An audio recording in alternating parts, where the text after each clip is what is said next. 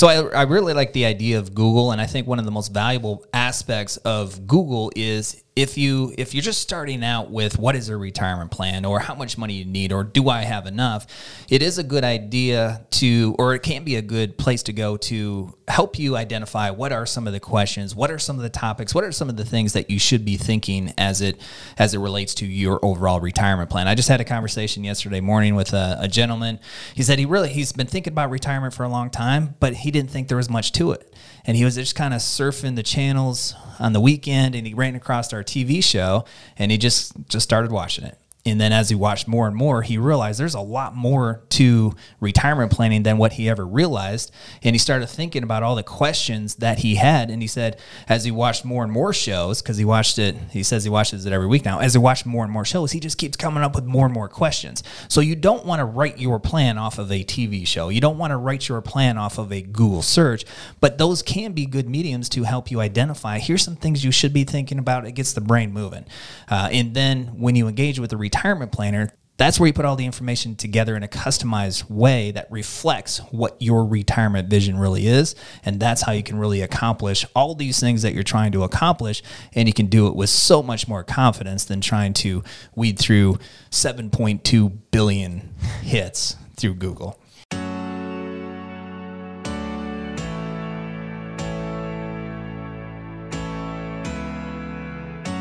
Welcome to Retiring Today, the podcast that guides you to and through retirement. I'm Molly Nelson. I'm here with Rochelle Smith, and across from me and Rochelle is sitting Lauren Merkel. He's a certified financial fiduciary, a certified financial planner, and a retirement income certified professional.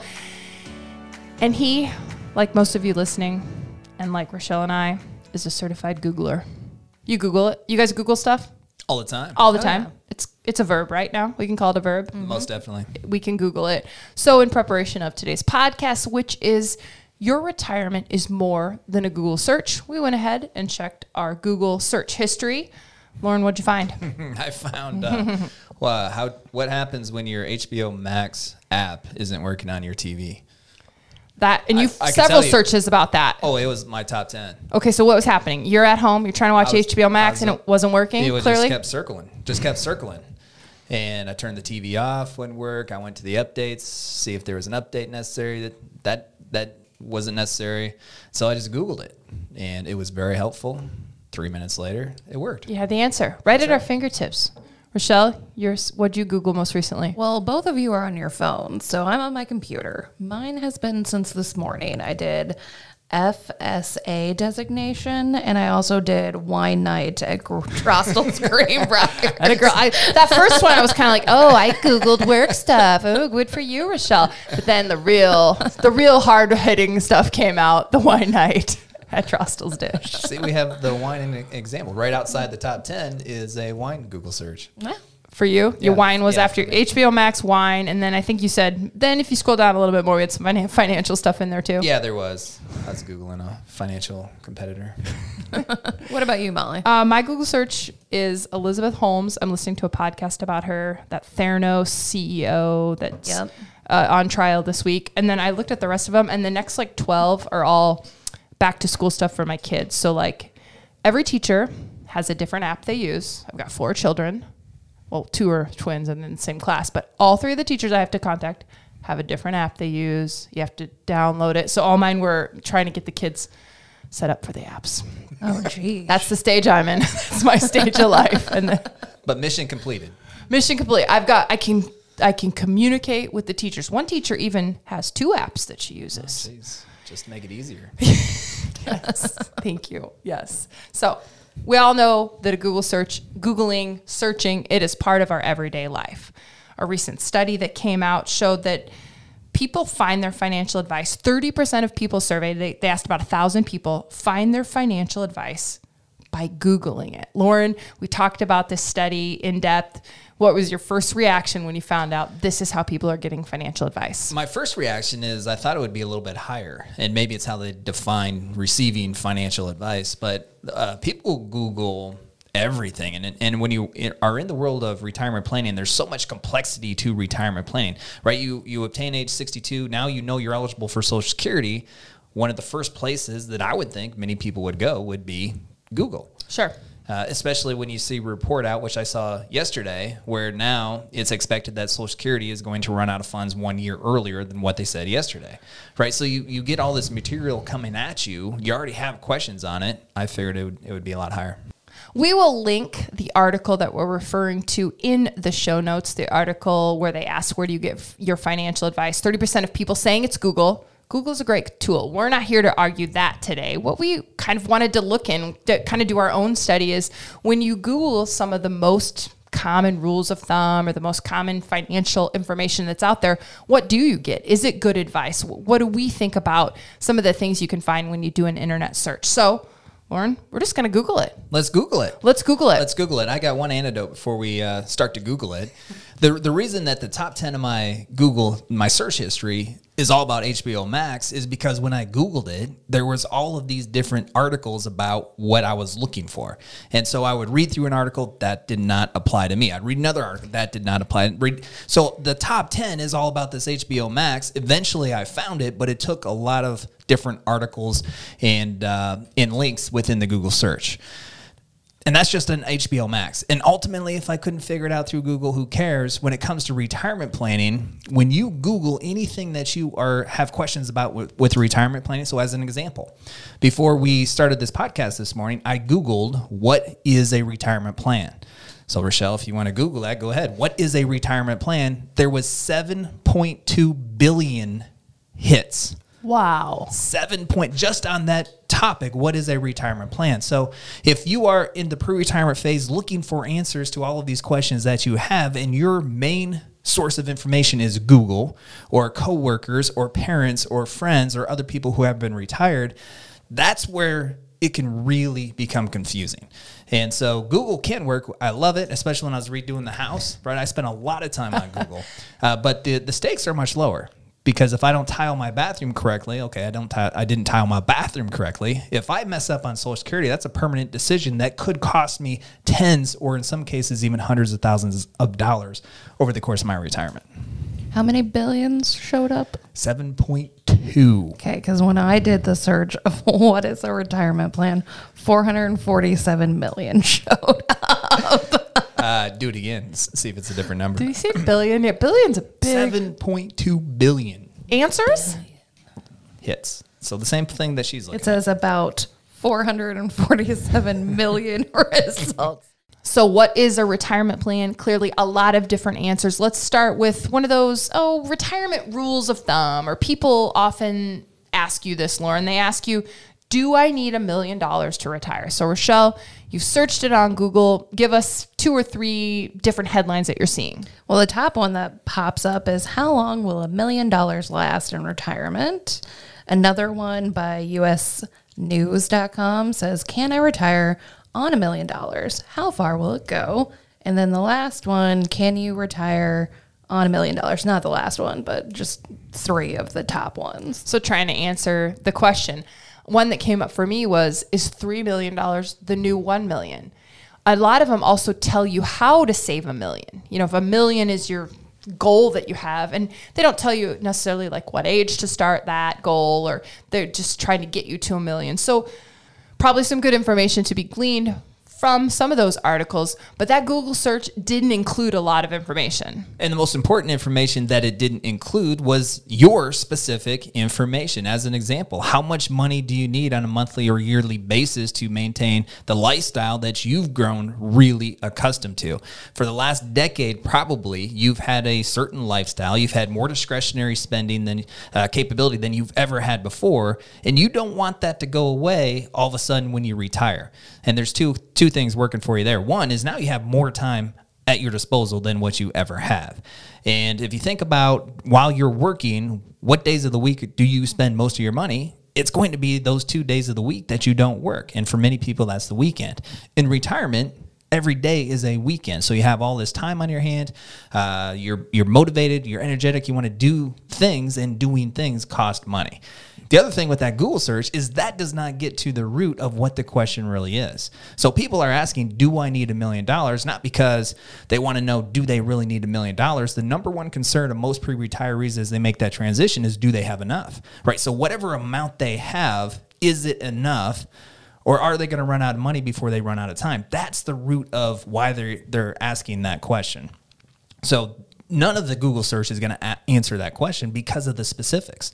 There are people out there who have $2 million. They retire with $5 million and they can run out of money. In fact, we hear this story all the time, especially with athletes, right? If you, if you uh, look at an NFL player, they made a, might have made $60 million over their eight, nine year career. And 10 years into retirement, they're broke. And it all has to do with the equation of here's how much money you have to, to spend here's how much money you've saved, and then here's what you're taking out on a monthly or annual basis. And that plan has to work together. If those numbers are disproportionate, then you're going to run out. And also conversely, a lot of people retire comfortably on a lot less than a million dollars. Most people do not have a million dollars going into retirement. Most people don't have a million dollars going into retirement, but once they construct, once we construct your retirement plan, you can see if you have $600,000 and you maximize your social security, maybe you have a little bit of pension or maybe you don't but you need to spend five, six, seven thousand dollars a month. This is how it works. So here's how you maximize the resources that you have, whether it's $300,000, $600,000, or $6 million. You want to make sure you get the most out of it, and you want to have confidence that you're going to be able to have the lifestyle that you've grown accustomed to with whatever amount of resource that you have. And one more thought on that million dollar mark, whether, again, that's for you 500,000, 1.5, or a million sounds like a lot of money, but the real power in the money is whether it's been taxed or not, too. Yeah, it comes down to spendable income. I mean, you might have $2 million saved, but you've never paid a dollar of tax on that $2 million. So then you take that money out in retirement. And if you don't have a coherent plan to pay for your lifestyle, you're just taking money out to do so, and it's not a tax efficient strategy, then you're going to spend way more money in taxes than what you have to. So it's not about how much you're bringing in it's about how much you can spend. It's about how do you how do you keep the most of your resource? Because if again going back to that $2 million over the course of your retirement you might end up paying over a million dollars in tax, which is crazy to think about. But we run those projections for our families to see what kind of tax bill would they have? What kind of retirement tax bill would you have if you retire and don't do any tax planning? And then we look at what kind of retirement tax bill you could have if you do the tax planning. And oftentimes it is a six figure savings on your retirement tax bill because of that tax planning that is involved within your overall retirement plan. Okay, let's do a Google search. You need 80% of your income to retire. You need it. That's what you need. We're That's, checking it out. Well, of course you need 80%, right? Because you, are making $100,000 uh, a year while you're working. So in retirement, of course you need $80,000. Doesn't that make sense? Let's see what Google says. So this is actually a commonly searched question because it, it has come up as I was starting to type it in. Top one is how much do I need to retire comfortably? How much money do I need to retire by AARP? How much money do I need to retire? Investopedia. So everyone's having discussions about it. Because this also goes back to the real root question of do I have enough? Do I have enough? What what amount should I be spending? What are, what are most retirees spending when they when they retire? Everybody wants that familiarity, right? And if somebody else is doing it, then it must work and it should be right for them. And this is also where the customization is important. And in fact, if you go by that 80% rule, what we find is most retirees end up spending less than that 80%. So you're over projecting what it is that you're going to need, which means it could prevent you from retiring when you really want to. If you're 63 years old and you're going by the 80% rule and you're you're doing the calculation say there's no way I can afford that. But if you construct your retirement plan with your details, in reality, you might only need 65%. So if you're going off the 80% rule, you may not be able to retire at 63. So then you work till 65, but you desperately want to retire. If you actually construct a real income plan as a part of your retirement plan, you can see you can retire and have way more assets left over than what you thought. And then you can retire at 63 with confidence. Yeah. And what a great feeling that is because part of retirement is do I have enough? And to actually see it on paper and not just kind of guess, well, I think I can spend 80%. And then you read those articles too, and some say 70% of, is a good goal. But again, also, let's talk about the spending in retirement. It is not a straight line. It tends to be a little bit more of a smiley face. So one year you might need 80 or 90. One year you might need 120% of what you made well, what 30 years ago when you retired. I mean, it's it's not a straight line there's three distinct phases of, of most people's retirement. The go go years, that's when you retire, you have energy, you're motivated, you have all this new time you never had before. And most people are spending more during the go go years of their retirement than what they are in the slow go and then the no go. So, usually, what we see retirees is in the go go years, they're spending money on things they want to spend money on. They're using all this discretionary money for the, for the travels and the kids and the grandkids. The slow go years, they don't have as much motivation to travel and do all these things things that cost extra money. They've really settled into retirement. They've really settled into their lifestyle. They're more content without doing all this extra stuff, and it costs less money. And then in the no go years, they're really not doing a whole lot, and the money that they're spending is all going to be based on what they need from a health standpoint. So if you have a lot of health uh, healthcare needs and it costs money, like a long term care type situation, you're going to spend money in the no go years. It's just not on the stuff that you were spending it on in the in the go go years. But you're right; it's it's not a linear increase uh, in reality. A lot of plans will show a linear increase in their expenses. You retire at 65, you need $6,000 a month, and then next year you need 6,200 a month, and then next year you need 64. It, it's not really how it works in reality. And so the retirement plan needs to reflect what your retirement vision is and what your lifestyle is going to be. Next thing up on the Google list here is save 10% of your income. So we got a couple that I want to point out. Why saving 10% won't get you through retirement. And then one title was so long, I had to actually click on it. Um, here's the salary you need to earn to save 10% of your income and retire with a million. Oh, there's that million again. There's the million. Yeah, ten percent for most people isn't going to get it done. Maybe if you start at 18 and you're diligent 10% every single year for the next 40, 50 years. But for most people, they don't start at 18. Most people, they really don't start saving hard for their retirement until their 40s because they're doing a lot of other things early on and they don't have as much discretionary income to pile away for for retirement. So most people are going to try to save much more than 10. And you see articles out there that say 15% is what you need. You're going to see articles out there at 20% eh, of what you need. And, and that is the value of having an accumulation plan. So we're always talking about the retirement plan because that's what we do. Uh, but when you're 30 and 40, the accumulation plan can help you identify here's how much you need to save based on all the information that we know today. And then that plan should be modified as you go through the years. Now you're 40, here's your savings, here's what you think your retirement is going to look like in time frame. Now you're 50 here's your savings. Here's what you think your retirement time frame is and what your new vision is. And it should just continue to be modified as life changes. And I think it's probably not a bad idea to follow some formula in your 20s, 30s, 40s, and 50s because you don't at at 30 know what you're going to need for sure at 65. What, what I like about because we often talk about these rules of thumb in a negative light. Yeah. Right. So what I like about the rule of thumb in the accumulation years is you're right. The hardest part about retirement planning in your 20s, 30s, and 40s is just getting started. So if you have, if you pay attention to some of these rules of thumb, like you need to save 10% or 20% or whatever you're Googling and coming up with, at least it puts it in your mind. And you may not be able to do that at that particular point in time at 25, but you're still thinking about it. And maybe at 27, you can start saving 7% and you can ramp that up. And eventually you're going to get to this target that is going to further the ball than if you didn't have that in your mind and you didn't get started. So, from that standpoint, it does give a structure and it can be the impetus for uh, people starting to save for their retirement down the road.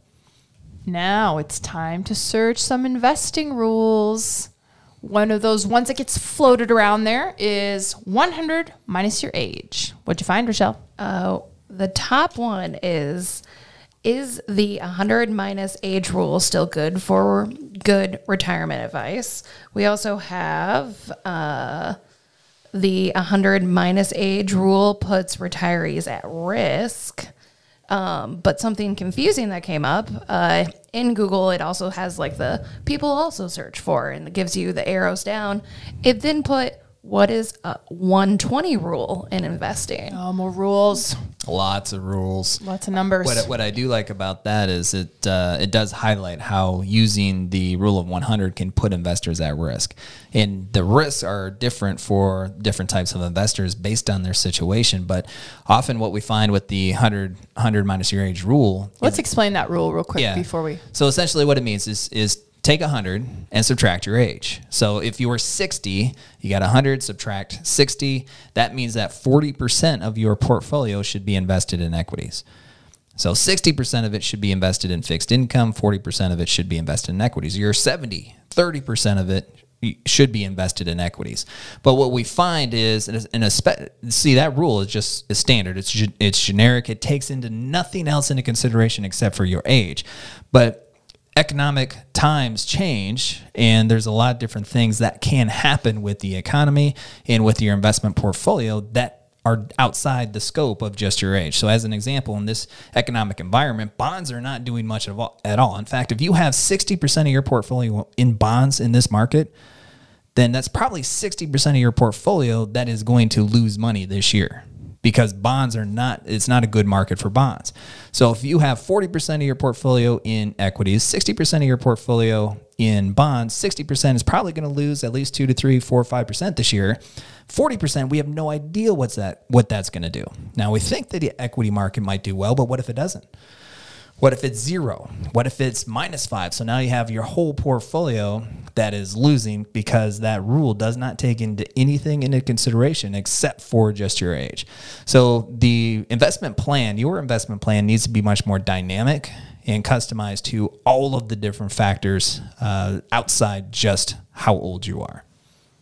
The 4% rule in retirement. Um, I absolutely love this headline because there's like all caps. So someone's gonna click on it and be like, "Oh gosh, this is super important." So Shouty caps. so it's fueling the fire ah. movement, updating the four percent rule for early retirees. And the fire movement is like people that try to retire at like 45 and 50. So they are, I've read a little bit about some of these fire people. They are what's the word? Really good savers, and they live on like nothing. Mm-hmm. Yeah, it seems like at least once a month I see some article out there about this this 40 something or even younger that has retired and they've saved basically every dollar scrimped and saved anywhere they possibly can. They've attained their goal, whatever that is, a million, million and a half. And now their plan is just to retire for forever and live off of that savings. So part of the part of the issues that they can run into is if they're using a four percent rule. You know, the the articles that I've read anyway don't get into the detail of how they're going to get it done. They've just reached this pinnacle of success in their mind, and and they're gonna ride off into the sunset. And let's talk about with a typical retiree, a little more typical situation, 65, this 4% rule, what? It's the rule at which, or the rate at which you can with, should withdraw or could withdraw from your retirement funds in order to still have what enough left to get through retirement? As an example, if you have a million dollar portfolio, that you can take 40,000, 4%, 40,000 out of that portfolio and have a high level of confidence you're not going to run out of money over the course uh, up until age 90. So that's what the 4% rule is predicated on. What the 4% rule fails to take into consideration is what the market does.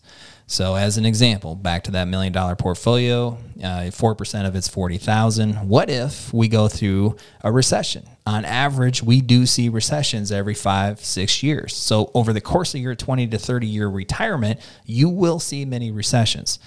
So, if you have a million dollars, you need four percent. You're taking forty thousand out. We go through a recession, kind of like 08, and now your million dollars is down to name the number, doesn't matter, seven hundred thousand dollars. So you lost thirty percent do you want to take a lifestyle pay cut of 30% to make sure that you're staying with that 4% rule? Most people don't want to because you want to continue to do the things that you want to do. So you're not taking a pay cut and which means now you're not taking out 4%, you're taking out closer to 5 or 6%, which makes it unsustainable. So the 4% rule can work if you're really diligent and you're okay with your lifestyle moving like the stock market or the or, or your portfolio. Most retirees are not, and that's why the 4% rule doesn't work well long term for most retirees. And the Google search information I found was conflicting. Some were saying 3%, some were saying 4%. Some were saying this is an old archaic rule that was developed in the 90s when we were in much different economic times. So, again, some good information, but some conflicting information when you search some of these rules of thumb on Google. Yeah, and if you look back, it, it used to be the 5% rule. And part of the reason it keeps changing is just doesn't work. And those types of general rules do not take into consideration changing economic times. And it, over the course of your retirement, I guarantee you that the economy is going to change many times. So that's why you need to keep updated on your retirement plan, your income plan every single year to make sure it reflects all the necessary inputs that it needs to. And another what investing piece that we decided to Google today was how to buy on the dips. Because Lauren, you know what I want to do? I want to buy on the dips. I want to get rich. You want a sale? I, I Everybody want, likes a I good like sale. a good sale, but I don't want to take a lot of risk. But I want to get rich. Yes. Okay. All right. Sounds perfect. All right. Well, show me how Let's to buy do the dips. All right, buy Teach the- me. buy on the dips. What, what's Google tell me what to do? Um, you can buy dips at Walmart and Target. Sour cream based dips are my favorite. um, that does come up, but otherwise it says, what does it mean to buy? Buy the dips. Buy the dips means purchasing a promising stock when its price and then it just stops. So it's just kind of all over the board. Okay, so what do you do with that information? It's Right? going to teach Well, me how to buy do on the dips. I'm going to Walmart to buy some dips. I mean, Basically. uh, what, buying on the dips, uh, what we're talking about from a financial standpoint is the market has its ebbs and flows, right? It's going to be up, it's going to be down. When it's down, that's the dip or a discount. I like to call that as a discount. In 2020, we saw an incredible discount. The market was down 34% in 22 days. That is a dip. That's a much better dip than what we'd ever get at Walmart when it comes to buying on the dips. So now it's a matter of how do you, how do you have an intentional and active plan of taking advantage of the inevitable ebbs and flows of the market. One of the strategies, and there's multiple, but one of the strategies that we use quite a bit 2020 is we had a piece of the money that was kind of foundational money. Regardless of what happened with this crazy market, we knew that was a piece of money that was not going to lose. And then when the dip happened, the 20% down, the 30%, and ultimately 34% down at its max, we could take the money from that foundational asset because it didn't lose, it wasn't down at all, and we could put it back into the market in a very intentional way. So, what our families recognized in 2020 is we didn't have to lose any money on this piece of the portfolio. We could buy on the discount or the dip, and we could take advantage of the the market as it rebounded the entire way through 2020. So that doesn't happen every year, but I can tell you that, that on average, market corrections, which is where the market is down between 10 and 20%, so market corrections happen on average every year. That doesn't mean we get them every year, but on average. So as an example, 2019, we did not get a market correction. The market pretty much went straight up all year. 2018, we got two market corrections. So if we're using a buying on the dip strategy, 2018, we had two really good opportunities, one in the spring, one in, in the winter.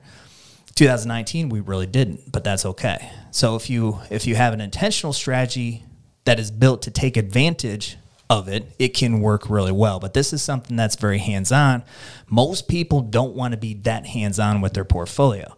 And that's part of the value that we bring to our families. That's part of the value that an active retirement planner can bring to your families. That reminds me of a, a study that Vanguard did. And, and Molly, there was another one you came up with.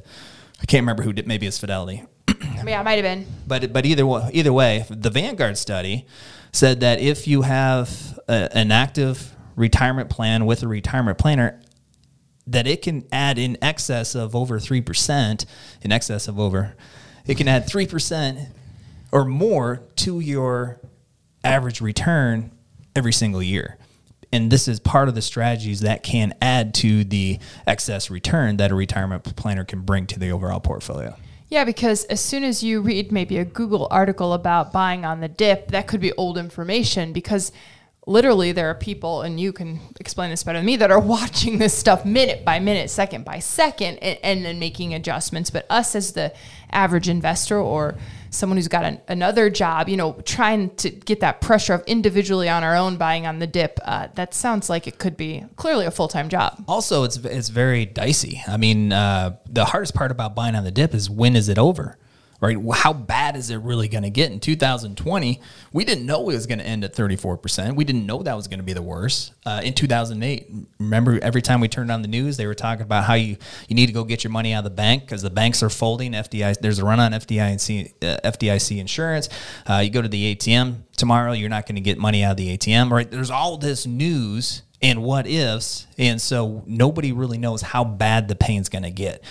Uh, and especially if it's your portfolio where you're seeing your million dollars go to 800,000, 700,000 and you're retired knowing you're not going to ever make money again, you have to live on this pot of money for the rest of your life. It can be extremely stressful. Uh, it's a very emotional thing and that's part of the benefit of what we bring for our families is we take the emotion out of it as much as we possibly can and we engage in that strategy so they don't have to worry about it and then uh, when we eliminate or mitigate the impact of emotional responses we can have a much more positive effect long term You might have some retirement questions that you're Googling. Here's a great opportunity to speak directly with a retirement planner. It's a 15 minute complimentary retirement checkup call. You can schedule one right now by going to merkleretire.com. That's M E R K L E retire.com. Right there, you'll get linked up to the schedules of our retirement planners, and you can schedule your individual complimentary 15 minute retirement checkup call today.